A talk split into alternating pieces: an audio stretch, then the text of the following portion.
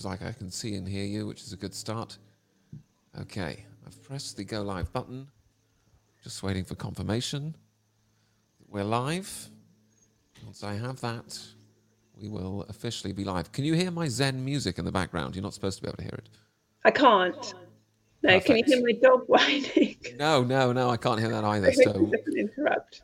We're good on both scores. Ladies and gentlemen, we are officially live. We're live. It's happened. The time is five minutes past one. Thank you for joining us.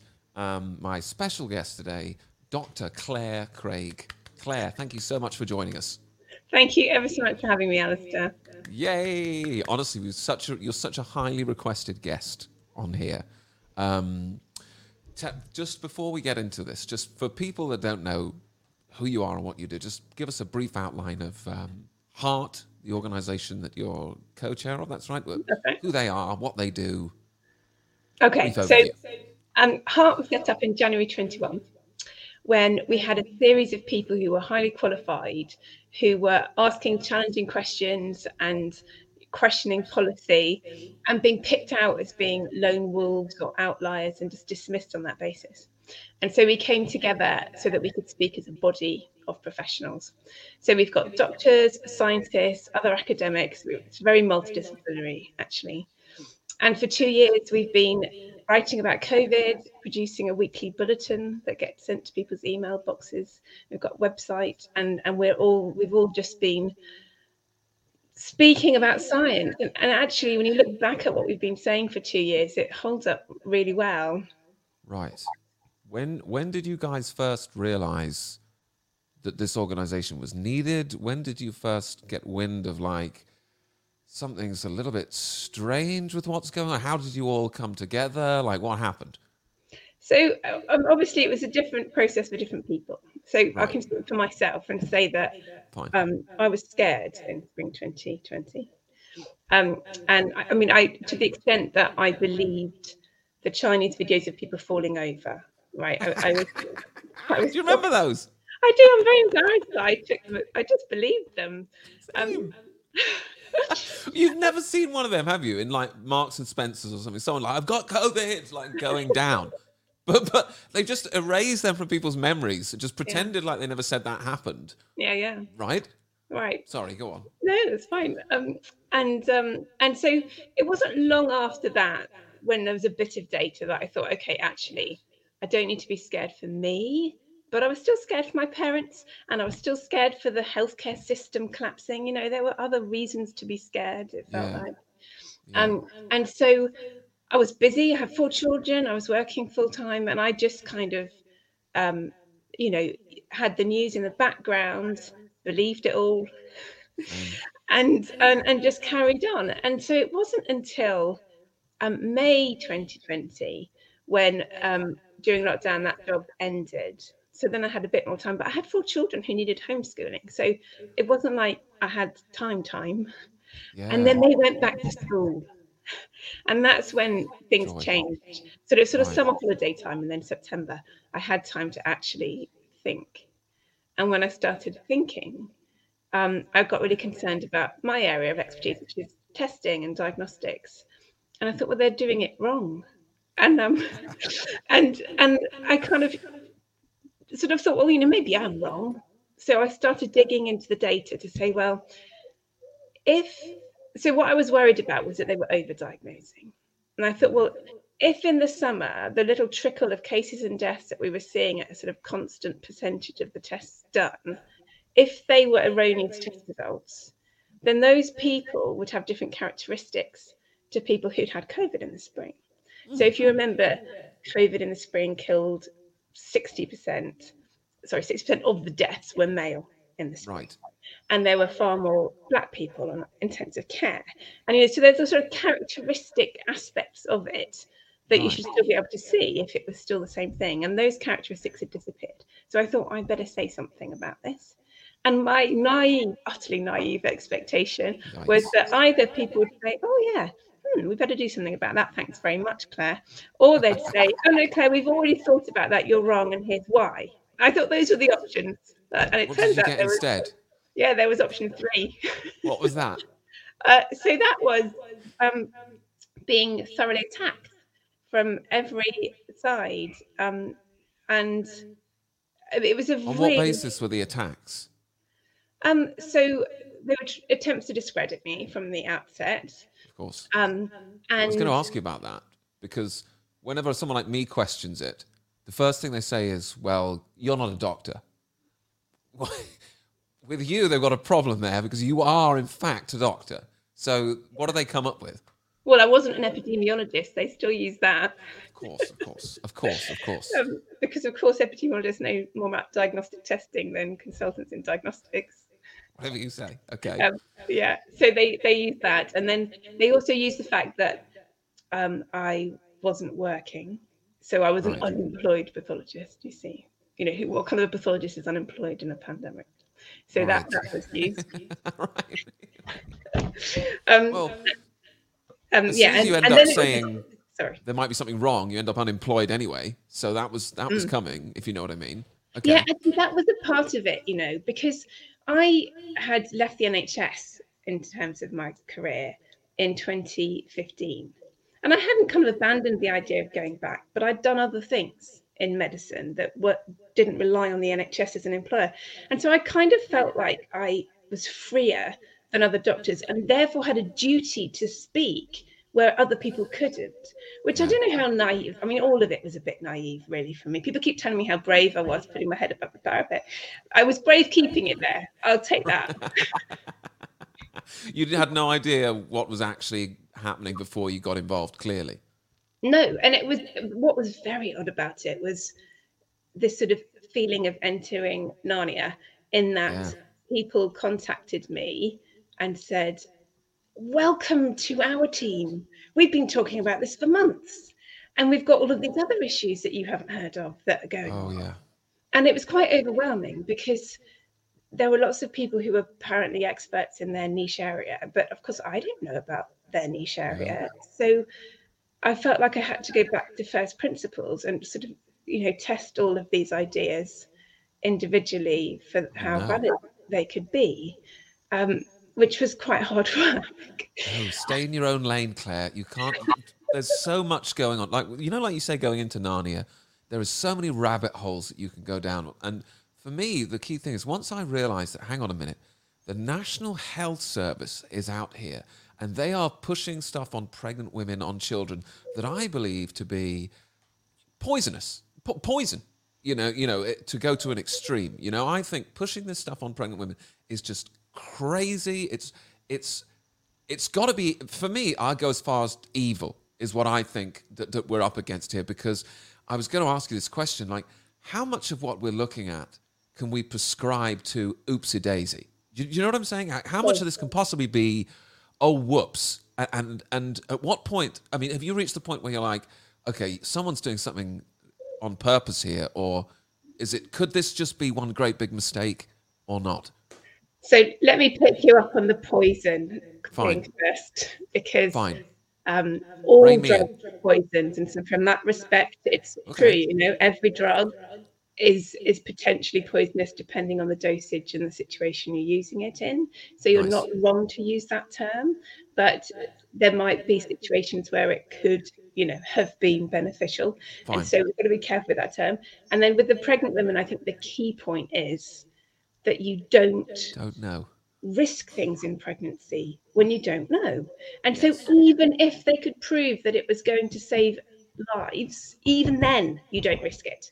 It's not. It's not. It's not only about could it have saved a life. It's about what that might mean for an unborn child, and you, Yes. you don't risk it. Um, in terms of the mistake thing, I have definitely had. I definitely have periods of time where my mood makes me think completely differently about the situation. There are some Right. days when you can sort of be negative and, and think that um, everything's planned and organized and you know and evil, and other Yeah. days when you think humans are so crap. We are so rubbish as a group, and and the thing is, I mean, it's that um, Hannah Arendt thing, isn't it, on the banality of evil, Mm. that actually you can see how all sorts of things that happened in a individually benign way. So things like if you set up a civil service system that is like a runaway train where its destination is get everyone vaccinated. Right. And when setting that up, you forgot to put any brakes on that train. Oh, And there was no consideration about how to slow it down or pause it or aim it in the right direction. You just bang out it Sure. goes. Then how do you bring it back in? You know, it's you can see how that could happen without I, yeah, I would go along with that. And I, I personally have never met anyone in the NHS or anywhere that I consider to be part of some evil conspiracy and they're deliberately harming. I've not met one person that, that is like that. Mm-hmm. But like you say, with a bureaucracy and once it's set up, and these people truly believe, they truly believe that I'm helping people and I need to, you know, for starters, get as much of this into as many people as I can. And also, I need to crush any dissenting voice as though they are actively harming people. And, you know, I'm 100% with you on that. I do not think that, you know, the, the majority of people, but on the flip side of that, the amount of nurses that would come to my stand up shows or they would reach out to me and they'd be like, please keep going. Please keep going. We can't say anything. We'll lose our job, you know, and we're desperate to say something. And I just think, well, what is that about? That's Why? so wrong. It's so wrong. Right. and obviously I've had the same. I've had tons of people, um, you know, loads of doctors and nurses and other people who thank me for what I'm doing and ask me to keep going and tell me stories to share with other people, and won't speak. And um, I mean, I get it, right? I mean, a, a lot of the time, I think, like, I can understand where they are because I could have been there myself. You know, I could see how when you're in that structure, it's it is potentially career destroying to speak. Um, and likewise, I can also see myself in a sort of parallel life where I hadn't come up for air to think, where I'd have been, you know, quadruple jabbed by now because I would just be flow going with the flow and not Yeah. not finding the time to read. Well, I think you went in the right direction. To be honest, like, w- would you change it if you could go back? Could you? If you No, but I would have a holiday, Alistair. Honestly, when people say that, would you be blue pilled? I would so have a week of blue pill. Just you know, just You can still have one now, Clare. You can still switch off for a week, go to the forest. You know what I mean?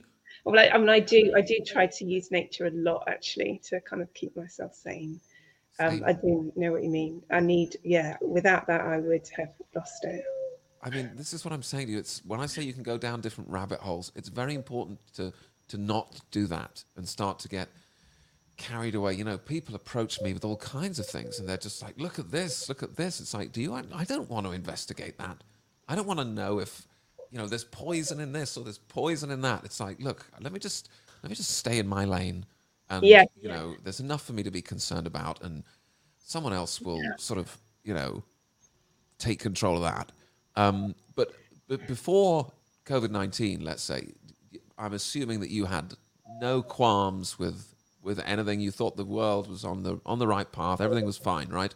It's actually COVID nineteen that made you go, hang on a minute, Oh, something's up. 100%. And what's more, I was such a compliant person. Like deep down, I'm a really goody two shoes. That stuns me.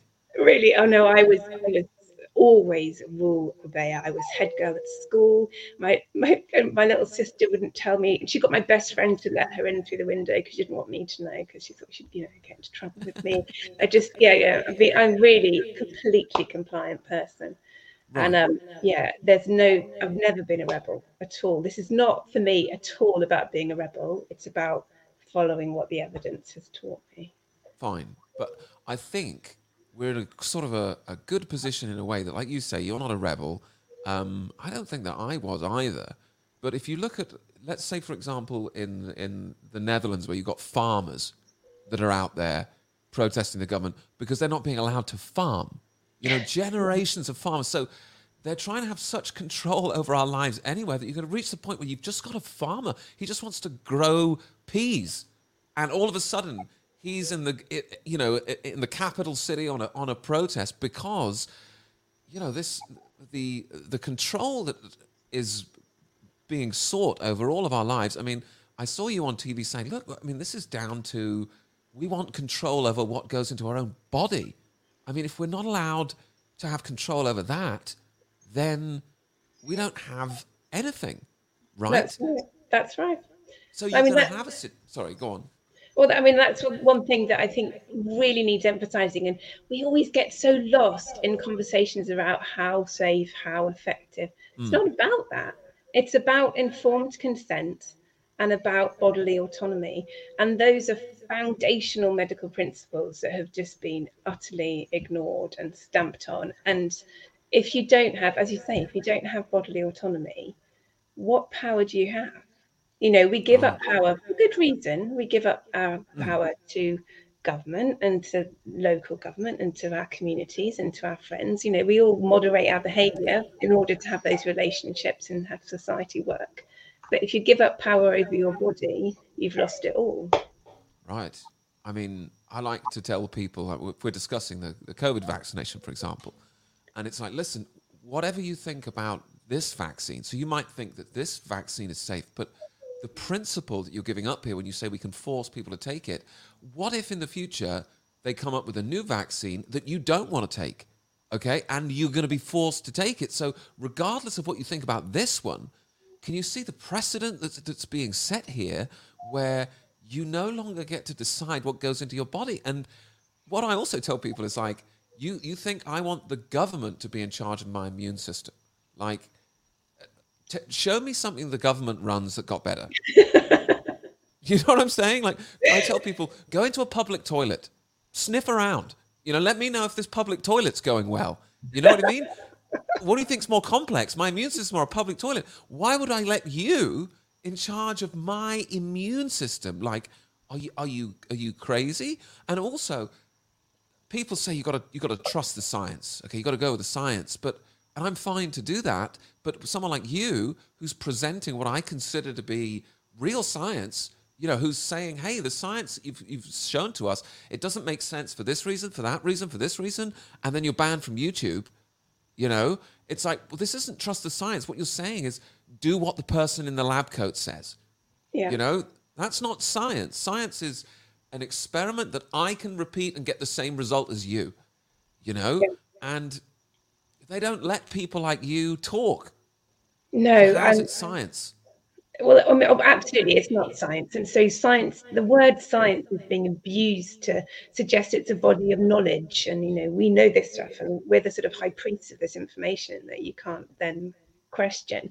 Um, whereas actually, the word science is referring to the method of it's actually science is really about being willing to be wrong.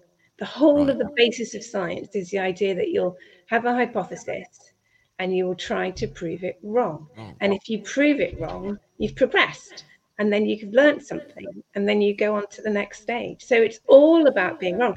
And the trouble is that, of course, politics is all about being right. Like you can't have people, you know, undermine, undermine. You present a narrative and you put everything behind it regardless and you go for it. And so the two do not mix, they cannot mix. And when you see, you know, we've seen a very good illustration of why that doesn't work now. But actually, if you go back through history, the last good illustration for me of when it didn't work was with germ theory, right? So 150 years ago, there was a smaller group, a minority group of scientists who'd got their microscopes, so that were relatively new then, and had found bacteria and things, and had worked out that it was actually bacteria that were the infectious agent for a lot of diseases. And they were trying to be hurt, and they struggled really hard to be hurt. And when that happened, they started to become purists about it. So they were fighting with people who believed in miasma theory, which is that theory that bad smells spread disease. Right. And so the germ theorists dug their heels in so much that they started to say that only close contact spread was responsible for infectious disease transmission, which is not true. It's Right. simply not true. And 150 years later, it's that the kind of we're still suffering from that argument because they had to dig their heels in and become purists and it's actually much more nuanced than that so sure you know when you're close up to someone you, you're going to be exposed more right. but there's really good evidence that for influenza and for covid and for other respiratory viruses it spreads through the air and can go long distances through the air Um, and yeah, so the politics of when politics gets into science, it can cause harm for 150 years. Right. I, I saw your PowerPoint on this. I think you were speaking maybe in Portugal or something about mm-hmm. about the wet right. And one of the things I found really interesting was when you said, "Look, the scientists proved this." I think it was the thing you're talking about, and somebody accidentally logged it into the system as the opposite, and yeah. for 150 years. But but what I'm asking you is, how can this possibly be an? You really believe that's an accident? Like what an accident! It's an, like, you know what I mean? An amazing accident. So the, what there's two things about it that's amazing. One is that it happened. The yeah. other is when people pointed out it had happened, mm. nothing happened. That's what makes me think it's not an accident. Yeah. That, you so, should be like, oh my gosh, let's yeah. change this immediately. Not like a yeah. 150 years legal battle. That makes me go, okay, something's now rotten. You know? Yeah. So let me explain what the story was. So the, the story was all around what size of droplets coming out of your nose and mouth when you're breathing mm. fall to the ground within a short distance. Um, and the the the num the cutoff for the size is 100 microns, which is basically just when you're no longer visible to the human eye. So anything visible is going to fall to the ground. Anything invisible does something that's kind of slightly mind blowing, which is it evaporates really really quickly. So it quickly becomes much much smaller. And when you're really, really small, you can be suspended in the air for hours and hours, and hours, days even. Um, so it's this like really important dichotomy. It's either just falling away and causing no harm, or it's there forever. Right. And the mistake happened. The mistake that was made was thinking it wasn't a hundred microns that caused everything to just fall to the ground. So they were assuming that all of these tiny things, where most of viruses, were all just plummeting to earth really rapidly in a way that's actually quite hard to imagine gotcha. if you sort of, you know, if you kind of are familiar with tiny sizes, you think, well, that's ridiculous. Um, and that happened because um, the people who first showed that these aerosols could be suspended in the 1930s were up against people who were frightened of miasma theory still in the 1930s. Mm. And so they their work was basically just not published and never got anywhere. They just said it was all rubbish. And then when the head of the CDC retired in the 70s, I think it was, he in his retirement speech said, Look, you know, I got this wrong. This work was really important and it, it was real. So there was this sort of announcement like, like now this is true so we have to put it into textbooks. And when people went to put it into textbooks, they looked up the work of this couple who'd been doing it all. Um, and they found the guy, I have to remember his name, hang on. Wells, was called Wells. And he had also done a load of work with TB. And for TB, he showed that only the tiny five micron droplets or aerosols are small enough to not just disappear when you breathe them in. Because if you breathe stuff in, it's just going to stick to your nose and stick to your airway. And right. the five microns are tiny enough, they get right into your lung. And that right. Ah. means it can cause a TB infection. But of course, it could still cause upper airway infections because it's still getting okay. there, but it can't get down to five. So they looked up the wrong work and picked out this five micron number. And it was partly a language problem because mm. the word, um, God, the word oh um airborne it was the word airborne changed its meaning so now and for some time like 20 years everybody agrees airborne means suspended in the air but Sounds prior right. to that it had a different meaning so it, it could mean mm. it, it, would mean something infectious suspended in the air so if it was airborne it meant you were capable of being infected by it Gotcha. And so, and that meaning changed, and then people used the modern meaning and and pulled out the wrong number. Well, essentially, what you were saying, right, is that because these particles are suspended in the air, the idea that you have to be in close contact with someone to spread or catch COVID is not, nonsense, but you can be in like a building over here and it can come up on an air thing and get in there. And, and that's why, like, a huge percentage of people that they can't trace where they got it from. So because it can just spread like through the air, everything that we're doing, so like the six meters, the the six six six, and all that stuff, um, all of that is well, is, is it is it pointless?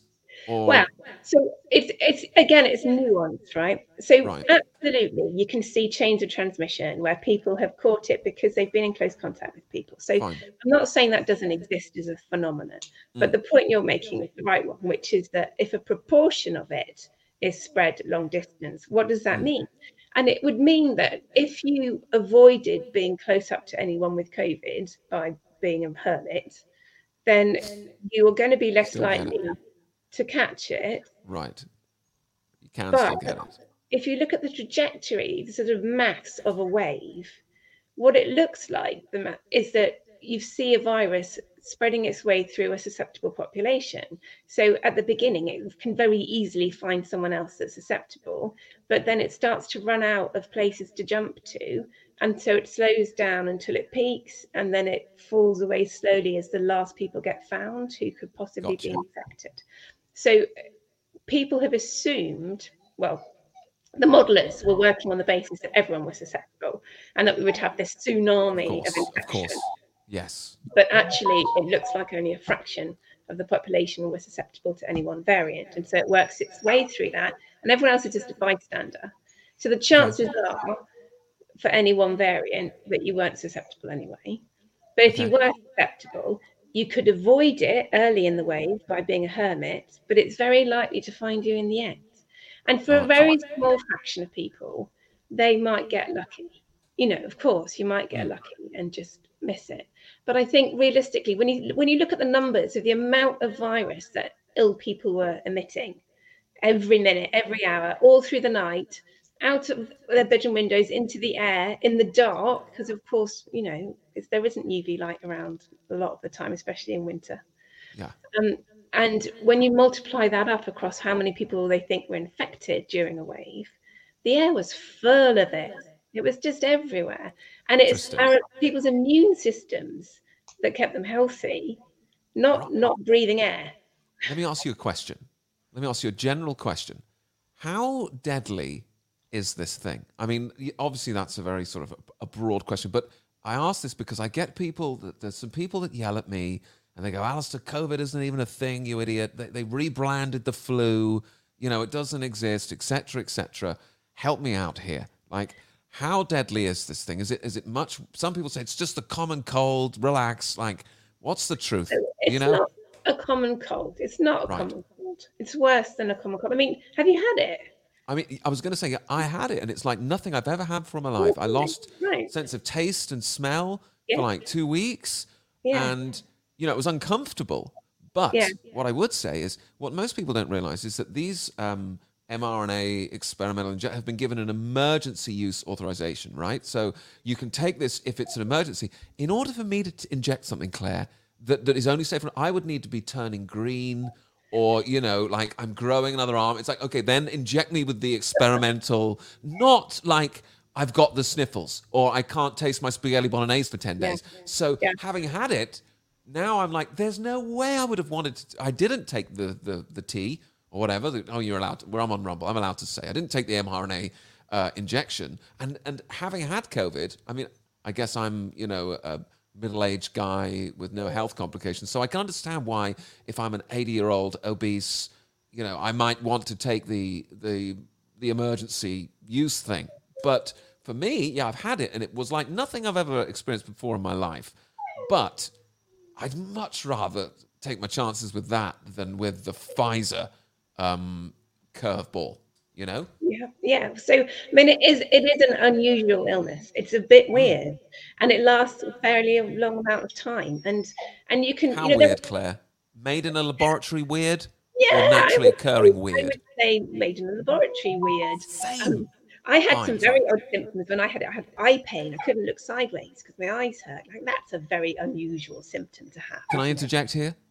I volunteer at the church cafe on a Thursday. Right, this this uh, this lovely old lady comes in, and she's one of the people I work. She's got a problem with her eye, and this old lady she says, "Oh, I know six people that have had a detached retina that are my friends in the last." And I said, "Excuse me, is that over the last sort of year, year and a half, two years?" Yes.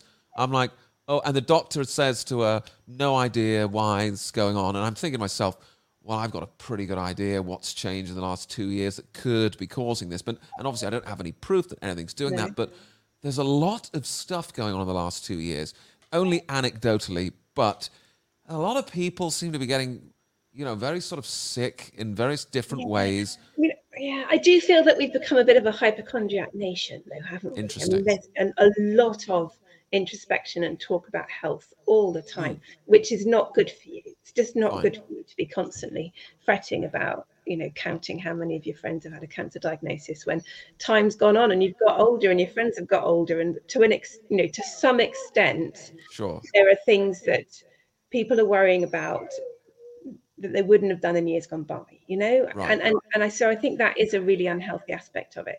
But of course there's quite a lot that i'm worried about as well with all Right. of this stuff. And I think it's worth keeping an eye on and seeing what the data is showing us. Um yeah so in terms of how bad it is the, if you look at how many people died with a covid labeled death the um, sort of magnitude of those deaths, that wave of death, is comparable to previous waves of death we've had before for bad influenzas. So Right. the magnet, the timing was weird, but the magnitude. Why was the timing weird? Well, because it was a spring wave. Normally, you'd see that sort of peak in winter time.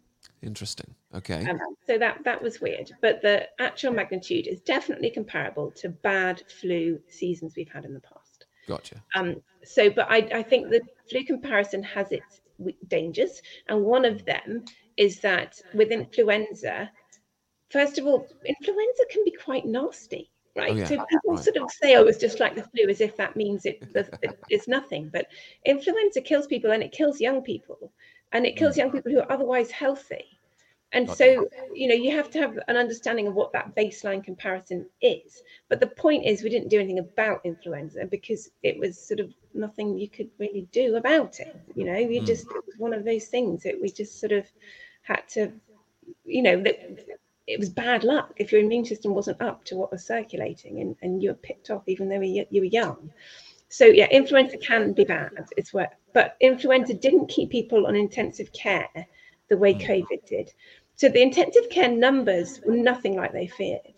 But the thing is that COVID patients stayed there a long time, and so that and that filled the ICUs up, and so that that was more of a problem. Got Um, um, so that I think that's quite an important distinction when you're comparing them because people, yeah, as you say, people want to just be there's no COVID was nothing, and I, and I see that being like that sort of purity thing from the germ theorists Mm. that they've kind of got these reasons that, that are valid to believe that there were other reasons why people died during those excess death peaks, and there were. Right. And because no one's hearing them say that, they become purists about it and start to say, well, that was all of it. Well, it I wasn't. understand. It's but it's uh, what I find is say so for example the the tests that they use, the the amount of cycles that they put them through. I hear means that there might be a lot of false positives. So is that something that's true as well? Like you know the the PCR tests are they are they actually accurate or I think the guy who invented the test didn't he say you can't use this to detect for a, a virus or is that not true? Uh, that's that's true. So he That's said that um, you know you mustn't use it for diagnosis because all you're Right. doing is finding a tiny, tiny amount of nucleic acid, and that doesn't necessarily mean. So how can I trust these the numbers then? And if the uh, test is flawed? The other guy that's worth hearing from is Christian Drosten, who is Right. This German virologist who was the sort of top science advisor in Germany throughout the COVID thing, who was churning out tests from his lab by the 11th of January 2020, um, or maybe it's the 13th of January. So you know he he was Mr. Test, and there was an interview that he did during the MERS epidemic, which is still there online in German, but you can translate it, where he's Yeah. describing how badly MERS was being diagnosed and how, in his words, he was saying that any nurse who was looking after these patients and had a virus that fl- was just flitting over her mucosal membrane in her airway momentarily could be called a positive case because of the PCR testing being so sensitive, and that clearly she didn't have MERS. And, and yet he was responsible for setting up COVID testing to be as sensitive What in an this odd choice. Mm. See, And, um, there's another coincidence, Clare, where it's like, oh, Yeah. you know, if I wanted to scare people to death with this thing, I guess I would create a test that would say, you know, everyone's got this, right? And then I look So, at the way it works. There Yeah. it is. So the thing with the testing is that these mistakes have been made before, and um, people had never really talked about it openly much. It, it was just sort of accepted that we had overdiagnosed in the past um, with swine flu and with MERS, and that you know PCR has that risk. And I actually I have no objection to the way testing was set up at the beginning because Okay. when you've got something new on the horizon, you don't know what's going on.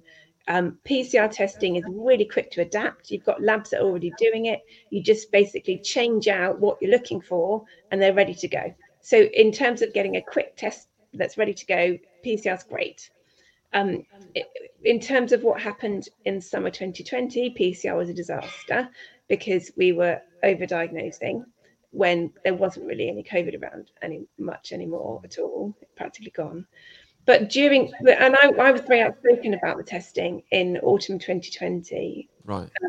when um, some of the data just wasn't adding up. So we had um, situations where with COVID, the areas that had the most COVID deaths had the most excess deaths. And in autumn 2020, that relationship had gone. There was places with excess deaths that had no COVID and vice versa. I think this is not right anymore. Um, Right. And we had the lateral flow tests, you know, the kind of plastic ones that people Yeah. get home.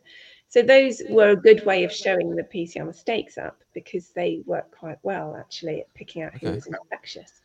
Um, anyway, I, I probably over egged it back in autumn 2020. Doesn't sound like you. Well, I, I've been You much usually more use the correct amount of eggs for what you're talking about, in my experience. I think it's probably the same thing that I was describing to other people that you get to a point where you're not being heard, you get frustrated, and you start exaggerating. And I think that's what I did. And in I'm retrospect, guilty of that.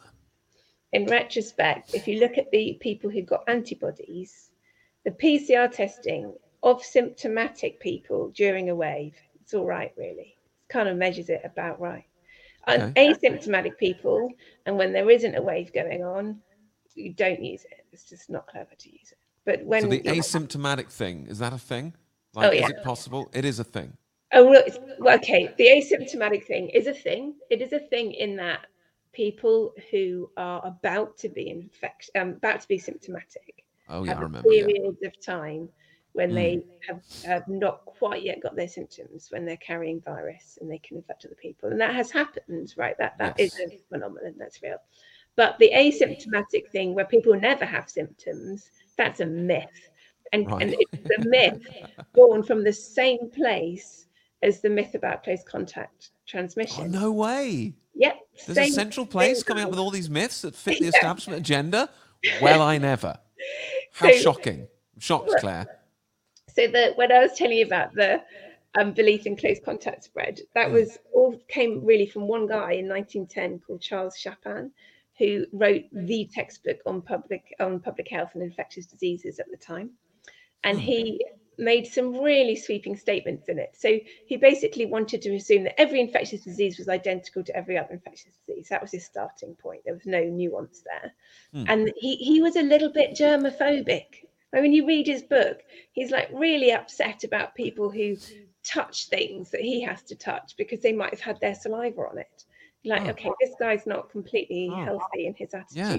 People. Don't we need a little bit of, you know, you know what I'm saying? Like build up your immune system. Like it's good to have a dog because you come into contact with all these different sort of, you know, bacteria or whatever. I'm constantly telling my wife that whenever the dog goes near the baby. I'm like, good for your immune system, chill out. um, but that's that's true, right? And when I see people like rubbing their hands with sanitizer and wearing gloves and giant face shields, I'm like, there is a negative aspect to all this that no one seems to be considering. You know, like we're sort of turning our immune systems off for a large, large period of time, and that's something I wanted to say. Like, I find that I don't know if you find this, but people completely switch off their common sense when they're told to do something by somebody in a in a lab coat. Like, like for example, I went to um, church at my wife's parents' house, so we're in like Watford, and this is sort of not peak COVID, but it's it's like January or something. Okay, and there's all these 80 year olds in the building, and they've got the windows open in the church in January, right? And it's like, uh, you know, there's really old people in here, like, you know, they're sort of shivering. I'm like, surely we're going to be like killing people. It's like, where would this end? You know what I mean? Like, some, Yeah. some people would like ice bu- bucket challenge, like an old person. if the government told them, uh, we got the COVID, you know what I mean? Like, Yeah. it's, it's people's common sense is just, Well, it's it's uh, people's humanity is gone as well. You know, the the kind of isolation of old people and the the way people have been cut off. You think, well, for people in care homes, their average life expectancy is hmm. less than two years. Now, some of them will live many years, but on average, it's less than two years. And if you're telling people in that situation to prioritize sanitation over seeing their loved ones, you've got your priorities wrong. It's just oh. wrong. That, but when I say evil, okay, when I watch these clips of like, you're not allowed to hug your dad at your mum's funeral, right? Now, that is not a virus that does that. There is no virus that can be responsible for this level of inhumanity. And, and people enforcing that kind of stuff, like that for me is where it crosses the line between, okay, this is just nasty. This is just mean. This has got nothing to do with science. This is just horrible. And and the old people's homes is a, is a great example of that, where it's like there's some 80 year olds or 90 year olds who are like, listen, I don't care about blah blah blah. I, I want to see. I'm only living for my family visits. That's Yeah. all I have to live for. I don't care. And not to mention the fact that what happened to most people in old people's homes, or a large portion of them, from, I got personal experience of this, is our elderly relatives were locked away from us. We weren't allowed to see them for the sake of we've got to stop them dying from COVID. And then they turn around two weeks later and go, oh, guess what? She died from COVID. And it got into the home and blah, blah, blah. And I'm not the only one with stories like that. And all I know is you you locked my elderly relative up. You didn't let anyone go in there, and then a month later you just said, "Oh yeah, she's dead. COVID got her." You know, and you look at the amount of people that that um, perished in old people's homes. Um, New York being a great example, where the governor actually um, came up with some legislation that forced old people's homes to accept COVID positive patients um, you know, I'm unable to prescribe that to like whoops. Like, you know what I mean? Like that one is nuts. Like, if I was trying to assassinate people in old people's home, what would I do? I think, well, I'd probably force COVID positive patients into the old people's homes. And you know, you look at that, and that's exactly what happened. You know, there's there's so many of this stuff that I just I can't explain.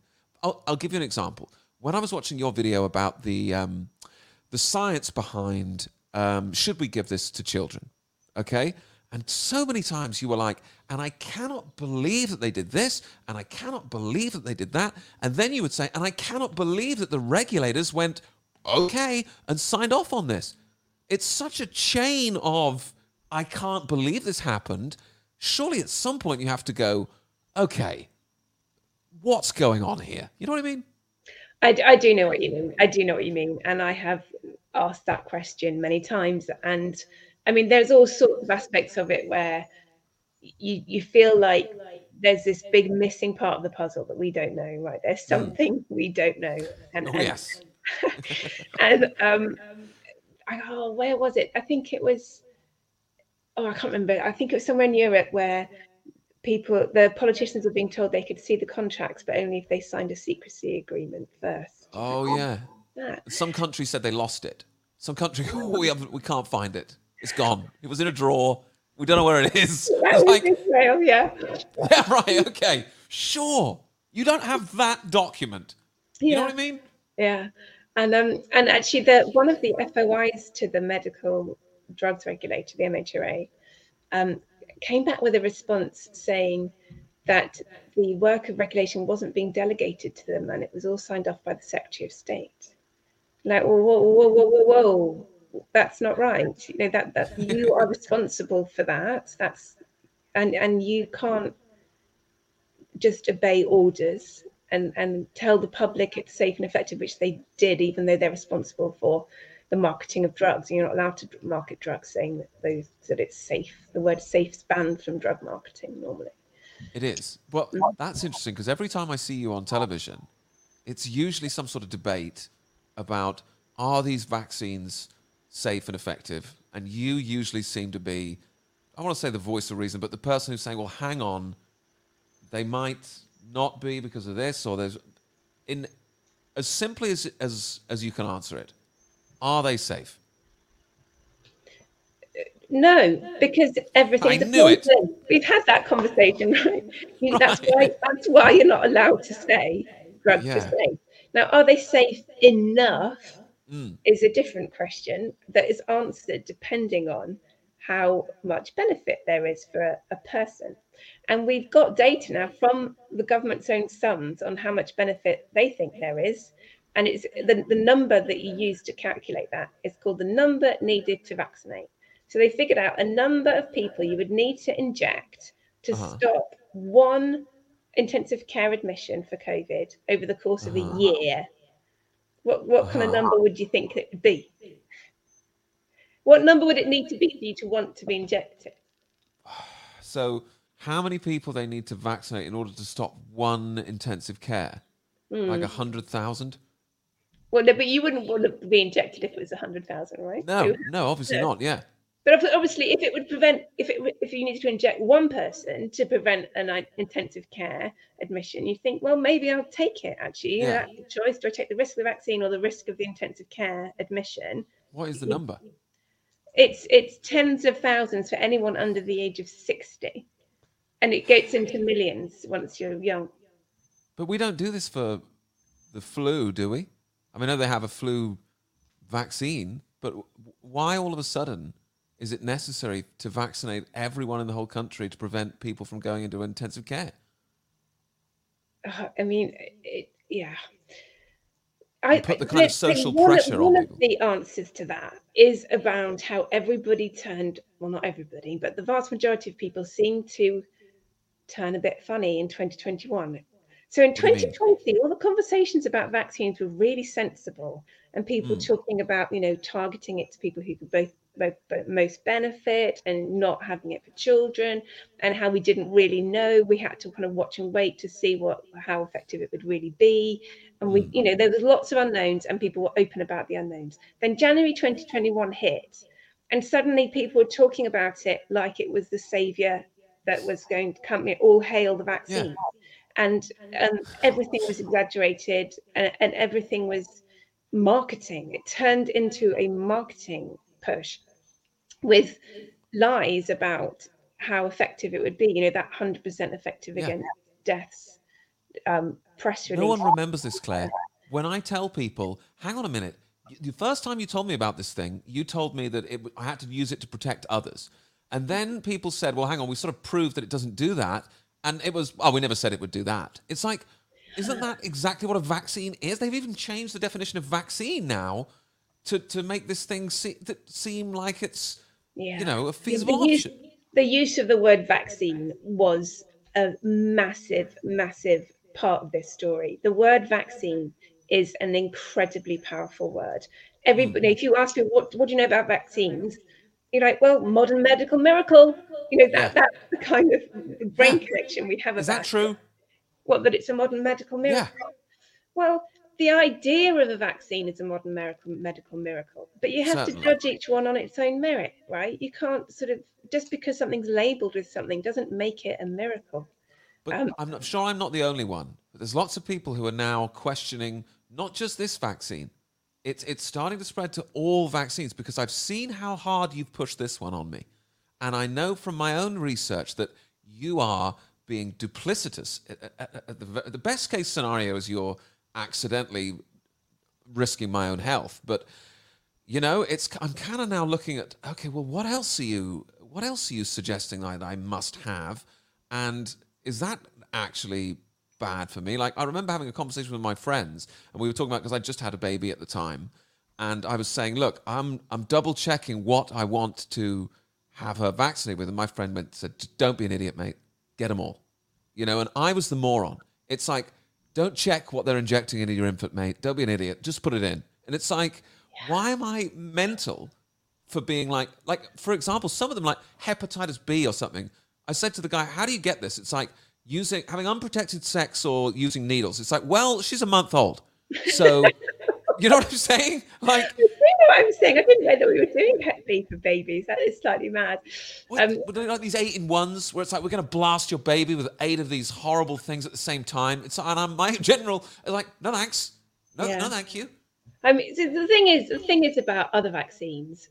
Um, there are, you know, there are situations where I could believe some of them work.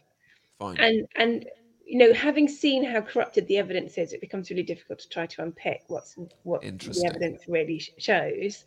Um, and I have tried to keep myself clear that I'm against this vaccine. Got you. Because we have to win that first, right? You can't if we start talking about everything, yes. then you lose you completely lose people. And I've also tried really hard to keep myself as close as I can be to normal well, no, whatever that means. Listen, you know what I mean? I just you do such a good job of this, okay? And and I mean that. One of the things that that I think you do really well is um, you you're able to say, look, this is insane, without sounding insane. You know what I mean? Like when you say, like, look, the science that's used to say we should give this to children is insane.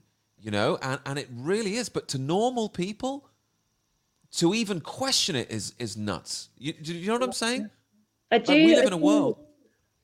Yeah, I, I, was with some medical school friends at the weekend, and I I find it's like they're still in the different world. You know, we kind of we sort of cross over into this, and it, it, for a long time, COVID was a total taboo subject, and they and they told me off what I'm doing. You know, it's a really tense situation. Yeah. But we talked about it properly for the first time this weekend, um, and there was still a lot of aggression there and and what i found fascinating is like these are people like i was describing that i would have been like you know busy with kids working full time yeah. you know you don't have time to be reading about it. So you're taking everything on trust and you're outsourcing your thinking. And you mm-hmm. don't want someone to tell you that you've made a mistake doing that because then you've got to go and do a load of work. You don't want to go and do a load of work. So you're defending the position that you've taken largely because you need to know that you can read the bbc in your lunch break and trust it because mm. otherwise what what are you going to outsource your thinking to? You don't have to do everything from first principles do you? Oh. um, and what fascinated me most actually was how some of the debate was quite um, passionate but about things they knew nothing about. And you think well, why you why do you care so much to say the pandemic plan said this. You know we haven't read it have you? You haven't read well, it it didn't but what you're dealing with here is people don't want to live in our world. You know, you said people say, oh, you're in Narnia. No one wants to live in there, Clare. No one wants to live in a world where this injection that's being pushed on them and they might be giving to their children blah, blah, blah, could be really dangerous. Like, no one wants to live in that world. And I don't blame them. No one wants to live in a world where you might not be able to trust the news. Like, my parents grew up on the news. They everything the news says, you know, they go along with. My mum, all she does is watch the news. She's terrified. She's so anxious. Yeah. You know, I'll, I'll ask her like, "How's it going, mum?" And she'll be like, "Oh, Putin's speech, blah blah blah." I'm like, "Why do you care about Putin's? You're 80 years old." Like Jamal Khashoggi. I'm like, "What are you doing?" Like, turn off the news, please. Like, you know, it's so damaging in yeah. my, especially to elderly people. All of a sudden, they're getting involved in like geopolitics. It's like go outside, listen to a bird, sit by a stream. Like you, you know what I mean? Like I do. I do. I've got the same situation with my my parents. Really.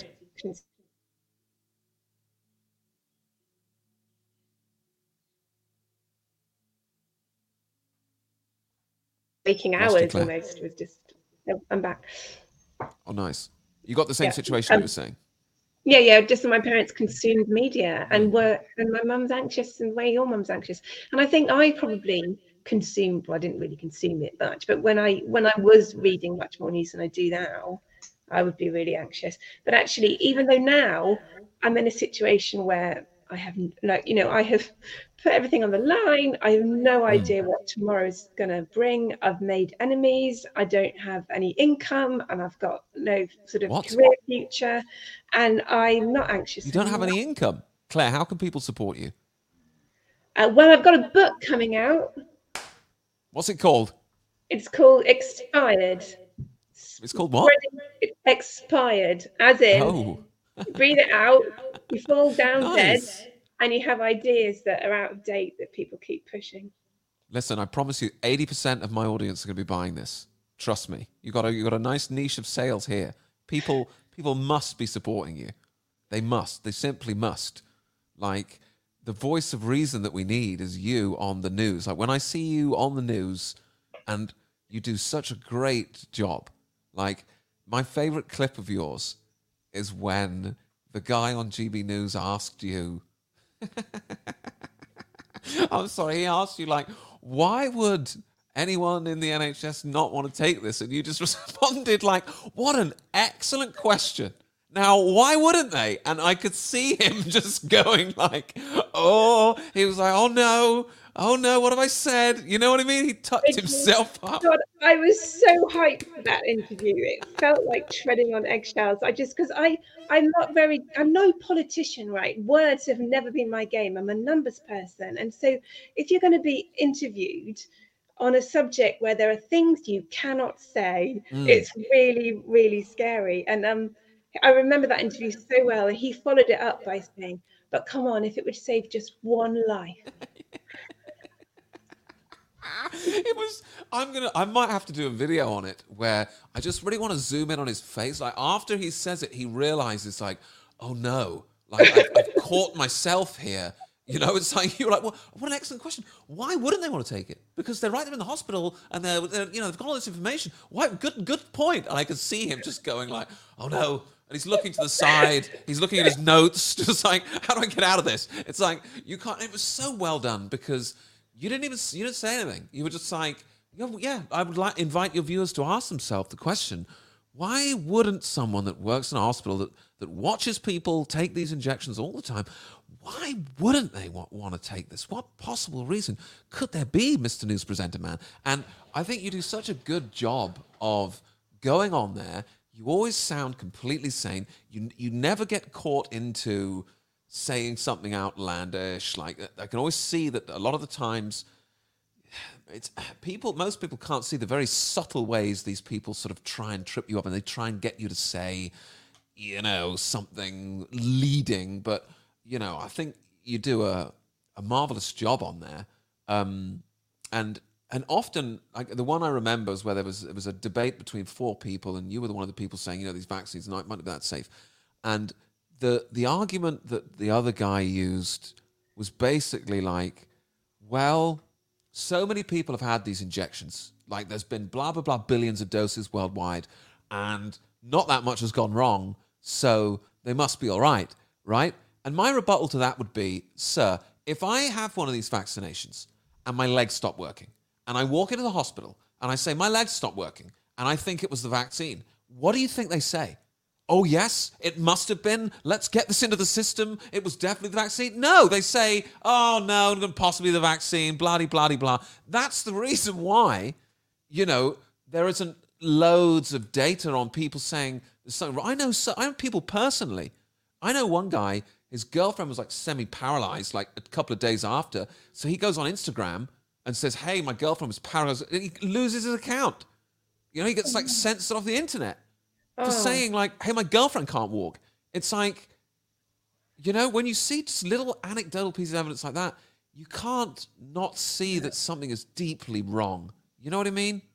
It is, it is, and um, I mean the thing is that we've, you know, when vaccines have gone wrong in the past, and they have done rarely, Mm. but they have done, then then there's always this awful delay, and there's always this sort of chasm between people trying to say this hurt me and people listening, and you know we know that that's a problem, and yet that's just being played out in spades with, with how this has happened, and people have been treated so badly, and have you seen those videos where people were taking the mickey out of people with tremors?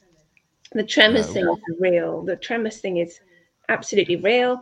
And there's a study which shows that the people who've got tremors, among the other kind of nervous disorders post vaccine, Right. have got measurable things going on in their vessels. You know, you can see it under the microscope, you can do it with tests. There's stuff that's changed in their body because of the vaccine. So it's absolutely real. But people were sort of pretending that all these people sharing that problem were faking it. Oh, Um, and yeah, and the thing is about the tremors is that it's visible. So if you've got an injury from a vaccine, of course you're going to be recording your tremor because mm. You can see that. Like, how can you not believe me? Look, it's happening to me. Um, but there's all sorts of issues people can't show in the same way. Like, what, what I was at the, uh, they have this protest in London for people that are vaccine injured, right? So I go to this protest. I'm in the protest. And it's great. Everyone's on the sort of same page. So I thought, let me just come outside of the protest and I'm going to just watch, observe how the public are responding to this. Because mm. everyone in the protest is like, this is great. We're really showing people. And I would just say to people, I could see them stopping and looking, and I would say, excuse me, what's your impression of this? And they'd just be like, oh my God, I just think it's awful. They would just be like, ugh, like these people are anti science. You know, there's pictures of dead kids and it's just, ugh. You, you know, one guy booed this guy was on stage and he was like, you know, I, I got, you know, my arm didn't work after the vaccine. This guy passerby walks past, he's like, boo. I'm like, are you sorry, this guy's saying that he's injured after the. How are you booing this guy? You know, like the general public, there's a real disconnect between how people that are that have been injured by the vaccine, how we think people are going to respond, but how people actually respond. There's a there's anger towards people that are saying I'm was injured by this, and it just sort of blew my mind. Where does that come from? They're blasphemers, Alistair. the vaccine was their savior, and these guys are blaspheming about their savior. Well, don't get me started on that line, Clare. Don't get me started at all on the spiritual uh, element that I think I think this has. I think I think it's the world is splitting into into two groups of people: people that can see what what is going on, and people that that refuse to see. You know, they, they don't have the eyes to see, they don't have the ears to hear. And when I, I say, have you noticed how you can't convince some people with data, with stats? Oh, most people. Right. Yeah. You can't, can you? Because they no. don't want to see. They, yeah. they, I don't want, like my dad is one, for example. He doesn't, he stopped talking to me about things, not because I'm showing him stuff that's nonsense. I'm showing him stuff that he can't get out of. He's like, yeah. I, I, you know what I mean? And they don't want to see that. They no. don't want to you know, they're just okay. Well, let's just leave that, and you know, we'll we'll, we'll park that there. Um, you know what I mean? I do, I do. And like for some people, I can who I know who don't like numbers. They'll mm. see a graph and they'll run a mile, and you'll say something that the numbers show, and they have the view that politician types can make numbers show anything or statisticians can make numbers show anything. And they so they just basically don't trust numbers. And and so you have to kind of you know that you have to approach it in a different way. And so i haven't worked out quite what that way is. Well, you're the numbers person. I'm a numbers person. I'm a numbers person with credentials. Yes. And so sometimes just hearing me say it is, is more powerful than the number. It's I got you saying it. It's oh, for sure. Like sometimes I think with me and you, we're coming at the same thing from completely different angles.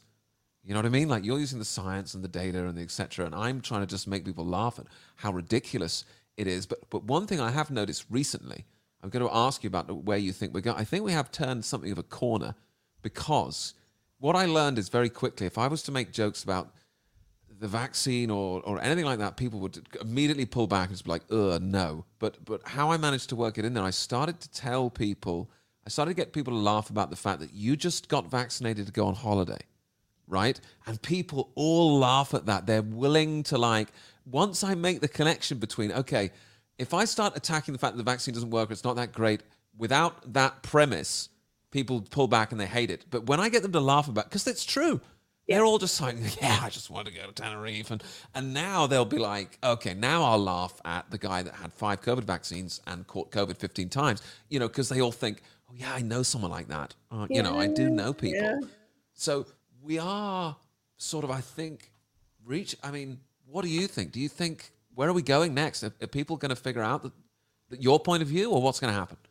So I think we've made enormous progress in terms of shifting the window i really do think we did. But i i think that it was a very odd thing that happened whereby there came a point where people stopped injecting themselves but i don't think they could articulate why they had stopped. There was a hmm. sort of subconscious understanding that they weren't going to do that anymore but they weren't going to admit that it was because they'd made a mistake before or that these anti-vaxxer types were right. You know, it was just a kind of ah, no thanks. Yeah. And and slowly having gone through that phase, it feels like people are ready to start to try and understand things a little bit more. But I don't know whether it's so hard to get a field, isn't it, of what people yes. broadly are, are thinking because because we're in our bubbles. But sort of my kind of test people are relatives in my family, you know, my yes. family, and who I've sort of watched along the trajectory, who are definitely more willing to think at the moment. Mm. And then there's also things like comments on mainstream news yes. where it's shifted hugely. Mm. Any mention of a vaccine in the comments are all yeah. saying that they've got concerns and and that you know you shouldn't be continuing to spout nonsense about them, which is what seems the mainstream media seems to continue to do. Um, so you know, I think we have we have definitely made a difference. And there's this funny situation I feel like at the moment where having pulled that Overton window that mm. far, I feel like we need to just stop for a bit and right. and and just re you know retrench and get okay. everybody there and get them understanding where we've got to before we pull it any further. Gotcha. Because people are still pulling it and and the further you go you still feel like you're never going to actually meet these people. You're no, constantly you're running away with the window. Dude you're right. Like one of the things that i find is um and basically if i was to sit down and try to explain to someone who doesn't think any of this what i believe is actually going on in the world and how bad i think the people running the world are they would never believe me. Because the, the tricks that I believe these people pull is the stuff that they're trying to pull off is so crazy. It's so nuts. It's so bananas that no one is ever going to believe me. No one is ever going to believe me. If I sit down, like one of my things is uh, fluoride in toothpaste, right? Everyone brushes their teeth with fluoride because it strengthens your bones, okay? The principal ingredient in rat poison is sodium fluoride. The principal ingredient. Okay, so people think I'm a conspiracy theorist. It's like I think you're brushing your teeth with rat poison. like, you know, so you think I'm nuts. Listen, I think you're nuts, but I'm never going to try and convince people of this. Not because I don't think that, you know, it, it's true, but because I know what you're saying is correct. That, you know, you've got to very slowly bring people around to, you know, um, it's it's you can't just plunge them into Narnia. Like no one wants to go in there, you know. And I think what you're saying is very interesting. I've not heard anyone say that before. That we need to entrench, hit pause, and then just sort of try and bring people along slowly. I mean, I think there's a lot of people who, if I said that to them, would be really upset because they've got some issue that they're flag waving about mm. that they think will get ignored or brushed under the carpet if, it, if it's not fought for. And they might be right you know there is that sort of balance isn't there between well what, what point do we sort of de- declare a victory over something and, and get everybody agreeing that that was actually the reality? And at what point do we stop trying to reveal the whole story? Because you know i'm thinking about i'm thinking about the midazolam aspect of it right? Oh i was going to ask you about that. Yeah. But i didn't know whether that was some wild theory or whether that's true well, so I don't know either, right? I I, right. I think that um, that you can argue it either way, and that people who um, are, are dying mm. um, with respiratory distress, if they are definitely dying, then giving them a midazolam is a is a kind thing to do, and I would want it in that situation if I am dying. Right. The question is, how do you know when someone's dying? That's tricky. Um, and there's also other questions around how it was used and the quantities that were used. And you know, there are definitely questions, and I think it needs investigating. But I, right. I do not want to see it demonized. And I think it could be that an investigation shows that it was used fairly sensibly at a time when right. a lot of people were dying of respiratory distress, when there wasn't much else on offer.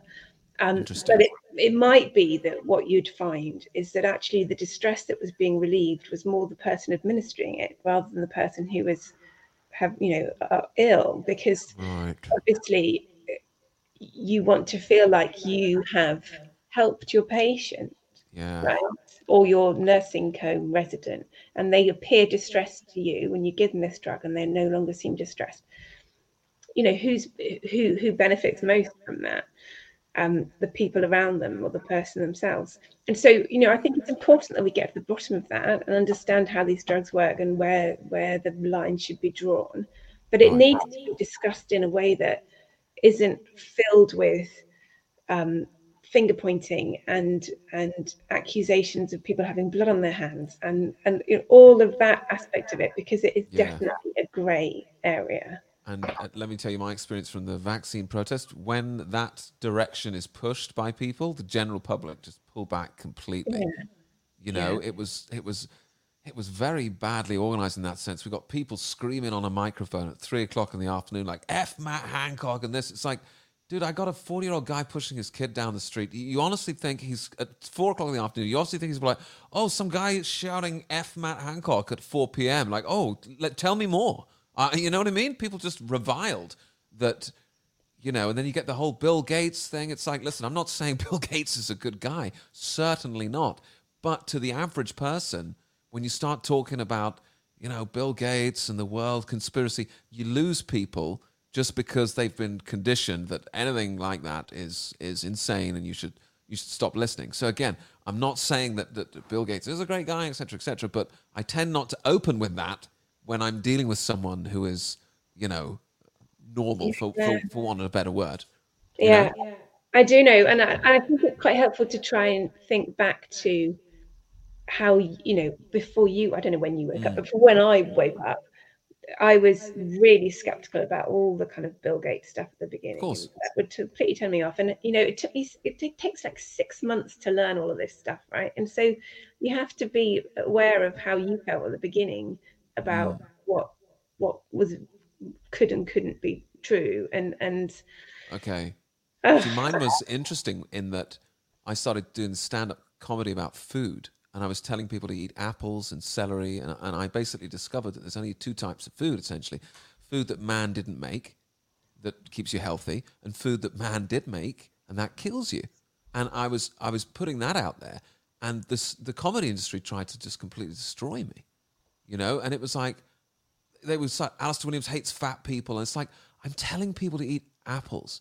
I'm telling people, you know, yeah. that, but I feel like that's when I realized that okay, the world isn't doesn't work how I think it works. I I was thinking that you know people are obese and unhealthy because no one's gotten them the information, you know. And then I was like, hey, here's the information: eat apples. And they were like, shut this guy up. You know, this guy cannot be allowed. You know, one of the things I would say is if you see a food advertised on TV, don't eat it. Because I'm like, you never see an advert for like spinach. You, you know what I mean? Like, no one works at spinach. So I thought, hey, this is great. And, and the people who work in comedy were like, this guy can never get on the TV because he's going to tell people don't buy what's on the advert. So just commercially, like, there's no way you're going on the TV and saying that, you know? So that's when my eyes were opened. And at such a basic level of just like telling people to eat apples got me in trouble. Yeah, but, But that's just so insane. In that, like, and say that you were everywhere telling people to eat apples. Just Hmm. say that they'd gone the other way. People are still going to eat all the shit anyway. True. I mean, absolutely. Absolutely. But something I never see the government say is like, hey, why don't you plant a fruit tree in your garden?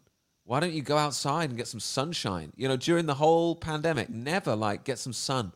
You know, never, they're never telling people about prevention. They're never telling people how to be healthy. They're just saying, be afraid, lock yourself in your house. You know, here's an advert of some green smoke coming in your window. You know, all the virus is everywhere. Pretend like you have it was the one that got me. Pretend like you have it. I was like, guys, come on. This is really, really, really mean. You know? It, it, oh, it was so wrong. And you know what you were saying earlier on about your own risk and you're judging it. Mm. And you were right. And everybody was right at around January 2021. People had a pretty good idea about what their own risk was. And the government set out deliberately to change their perception of their personal risk. They said, Yeah. said it as black and white. We're going to change how people perceive their personal risk from this thing. They did that very effectively with all their scare propaganda. And then people could no longer give informed consent because they had this wrong belief about their risk. That is, but when, this is what I'm telling you. When, when I look at things like that, and then I, I look at things like that, it's like the government went out, and it's in their documents. They're like, we need people to be really afraid, so they do what we tell them to do. And it's like you're telling them to take this basically untested. I mean, uh, uh, untested in that I always tell people, look, it's COVID 19. Okay? It's, it's a vaccine for COVID 19. So it turned up in 2019. I'm like, what happens five years after you take it? Can you possibly tell me?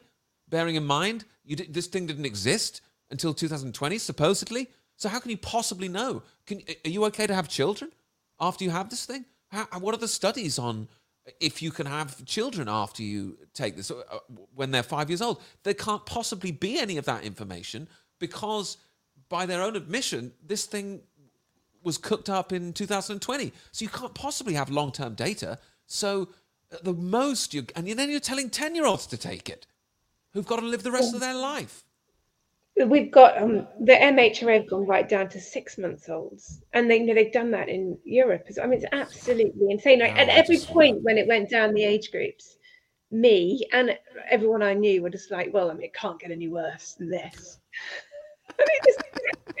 Six months.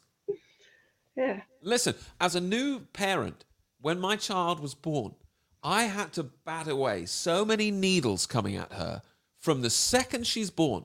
They're like, we need to give her this vitamin K injection. Like, I'm like, listen, there's no chance anybody is is injecting this newborn baby with with anything just because I happen to believe that that we are something incredible, that human beings are something incredible, that there's there's an incredible designer to human beings. So when you tell me that oh man needs to get involved and just quickly change this newborn baby because whatever created this newborn baby is so, is so much worse than us. We're so much cleverer than the design of a human being.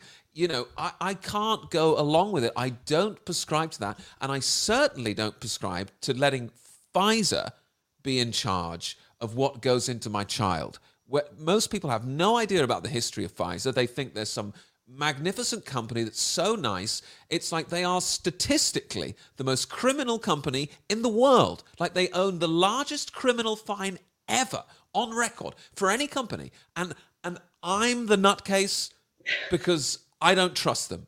You know what I mean? Mm-hmm.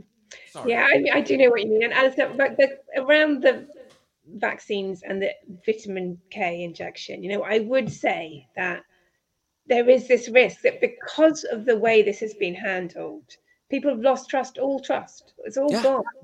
And yeah. and you know, for the people that think all of this stuff works, they should be backpedaling as fast as they can to mm. regain that trust and to get, you know, because if they really think your baby needs all that stuff, you're not the only one that's speaking like this. You're not the only one mm. that has completely abandoned all faith in the medical no, profession. Um, and yet that's not happened. Like, you know, why aren't the medical profession saying look, you know, we've made mistakes here and we're sorry and, and don't give up on everything. But they're not even saying that. You know, that's you know the answer to that, Clare. Done. You know the answer to that, Clare. Well, part of it is that they don't speak. right. Well, what do you tell me? You tell me I've lost all my income. I'm surprised they let you still be a doctor. I'm surprised they let you still wear oh, a lab well, coat. I mean, that, that's not been straightforward. I've been under investigation for the whole time, but that's part of the punishment is that you're constantly under investigation. Of course. I can barely perform anywhere. You know, mm-hmm. I, am almost no opportunities to, to to do comedy anymore because, you know, the comedy is as policed as medicine. It sounds wild to say that, but it really is. And it's not just us. You know, so many different professions reach out to me and say, you know, I, I'm in danger of losing everything for saying that there's something wrong here. And that is, I keep coming back to it, that's the number one thing that makes me think that something's not right here is genuine, concerned people that say, I think there might be something up here. The punishment that's meted out to them is so intense that it's just malevolent. Yeah. There's no other way to describe it. It's it really is just just mean to the point of I feel like I'm being made an example of, so yeah. that no one else. I'm sure you feel the same. Didn't some people like hack into your group yeah. or something that worked for the government? Well, so the government paid this company Logically AI, which was set up by a 22 year old in 2017, and he's still the only um, named shareholder that is a director. Mm. And um, they paid him over a million pounds. and then we got hacked into and the next day logically AI have posted all of the hacking stuff all over the place from our private conversations in a group where you know we're discussing stuff that at the time was really controversial um, and that caused harm to people's careers all of that and you know caused me to be investigated by the gmc caused other people to be investigated by, by their professional regulators um, and caused you know employers were pulling people up as well and, and when you actually read what Logically AI were calling us out for in their article, I mean, there were a little bit individually, we'd yeah. say, you know, yeah, I read a bit of it. Yeah. The overall pitch of their piece was these people don't believe in masks. These people think lockdowns don't work. And you think it's just looking back at it now, it really is laughable. That's where, you know, everyone is now. But at the time, saying those things was a scandalous thing to oh, say. Yeah. Oh yeah, I, I, lost my YouTube channel for saying stuff that is now widely admitted to being the case. Yeah. You know, if, if you're if you're ahead of the curve, so to speak, then you get you, you know the actual conditions for YouTube now is you have to agree with what the World Health Organization says, otherwise it's it's medical misinformation. Yeah. It's like I don't trust the World Health Organization at all. You know, no. if you look in the background of, of the guy that runs the whole thing, you know, yeah. the guy is closer to a terrorist than he than he is to a to a doctor. You know, he covered up cholera epidemics and all this all this kind of crazy stuff. So I don't want to go down this whole rabbit hole because no, you, no but I completely agree. The WHO was set up. If you read their constitution, it's like it was set up by people who were so trusting but how could a health organization ever be anything but completely benign? And so it's got structures within it that are really badly worded, such that the, the director general can just basically dictate everything that happens and overall everybody. Like, well, who came up with that as a plan? It was probably the UK actually after the war. You know, it was probably partly us, but it was really badly worded. Um, like their logo is a picture of the world with a target over it and a serpent you know, and I tell people this, and they're like, "Oh, it's just the Greek symbol for." I'm like, "Yeah, there's always a reason. There's always a reason why. There's a giant bullseye on the world with a snake. You know, it's like, oh, sure, sure, sure, sure. Oh, yeah, that's naturally. Why would it? If you talk about health, you think about targets and snakes. Yeah, of course. Um, uh, listen. Yeah. So one last thing, I think one of the things that's really harmful is people have forgotten what a democracy is. So in a democracy, people get to say everything, anything. They get to question all of it, and you get to hear all the voices. And the reason we have that is because that's our error correction mechanism. That's how it mm. works. And we've deli- well, not we, they have deliberately broken all of the error correction mechanisms. And so, of course, things have gone completely haywire. Yeah, but but by design. Like I remember during the pandemic, I was thinking, where is the person that, that I can vote for that says that these lockdowns are nuts and, and you know what I mean? There was no opposition. And the media as well, the government come out and say, right, you're not allowed to leave your home, you're not allowed to see your grandmother. And then the media would just be like, well, is this far enough? Like, you know, we're always questioning, like, shouldn't you have done more? Like, oh, thank you, warrior for truth and justice. Couldn't yeah. you lock them down more, Prime Minister? This is outrageous. You know, I, I lost my faith in, in them as the media, you know, the government. I can't see any person in government that represents me anymore. You know, it's not just the medical establishment that I'm disillusioned with. It's, you know, it's almost mm, almost the yeah. whole thing. Yeah, I mean, Andrew Bridgen has said that there are MPs who get it and they won't say anything.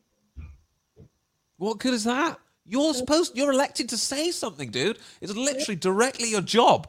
Yeah. All you have to do is say, like, hey, some of my constituents don't like the idea of being forced into having a medical procedure, which, by the way, is completely illegal, isn't it? Oh, totally. Isn't that against like the Nuremberg Code? You can't force someone to have an experimental medical procedure. And against or... the bioethics and human rights, um, international law, and against yeah, yeah, it's it's it was very very well accepted that you have bodily autonomy. That, that's what the basis of all Western law is. You have bodily autonomy. You don't get forced into anything. But before we go, Clare, what is there any chance of justice for any of this? Is there any? Do you see anything on the horizon? Is anyone going to be in trouble for this? Is that you know? Is any of that visible to you? Is there any sort of investigation coming? Is there any? Is there anyone out there anymore that's sort of enforcing the law, is it, any of that still available to us? So I don't think that there is at the moment. I'm sorry, I just don't think there is. I think the judges um, are not able to do that. They they just I don't think the judges are our way out at the moment. But we need to have political Right. change. That's it. It's a long game, this, and and you know I think what the, the Together campaign are doing is amazing, and Right. the, the work they're doing on um, 15 minute cities, you know, the freedom fines, all of that is really important. And you might think it's well, you know, you might support them because it seems sensible, but actually Yeah. supporting them on that is about building up a bottom up political movement. Oh yeah. And and we need that. Oh, the 15 minute cities is a listen. It's a line in the sand. It's like if Mm. someone's going to tell you that you can't go to the other side of the town where you live, like you need permission, and they're trying to. Who who asked for this? In Yeah. what world did someone like, oh please, please stop preventing me from freely moving around the, the town that I live in? You know what I mean? How are you selling that to me? Like this is in my best interest. You know, it, this is what I'm telling you, Clare. It really does all sort of meld in together. It's not just have this. In, you must have this injection. It's also you can't leave your house. You know, it's also you can't heat your home. It's also you can't afford to eat food. It's also eat bugs. It's also you know what I mean. It's I do a- know what you mean. It's a do. complete loss of respect for people as, as sort of divine people with their own integrity and dignity. Uh, that's gone. You're just a, a blob that's well, it's coming back, Clare. It's coming back. Right. How can people support you? Where can they find this book? Oh, I haven't made the website yet, but hopefully follow me on Get on with that, Clare. I will I will put it there. Okay. Will you will you come back when it's launched? Yes. Will you come back and talk to us yes. again, and we'll we'll make sure that we buy at least a thousand copies because you you must be supported, Clare. You must be supported. More people must must know about you and what you're up to, and we must make sure that happens. Um, listen, thank you so much for coming on. This has been so much fun. I really, I think we've learned a lot as well. You know, I think people are better armed now how to explain what's going on using science and data and numbers, not just the nonsense that I'm spouting. So um, yes, um, thank you very much. Uh, if anyone wants to find your work, where's the best place for them to go? So come to the HART website, hartgroup.org, or Clare Craig Path on Twitter. Wonderful. Okay, um, Dr. Clare Craig, thank you very much for being with us, and yeah, see you guys all next time. Bye.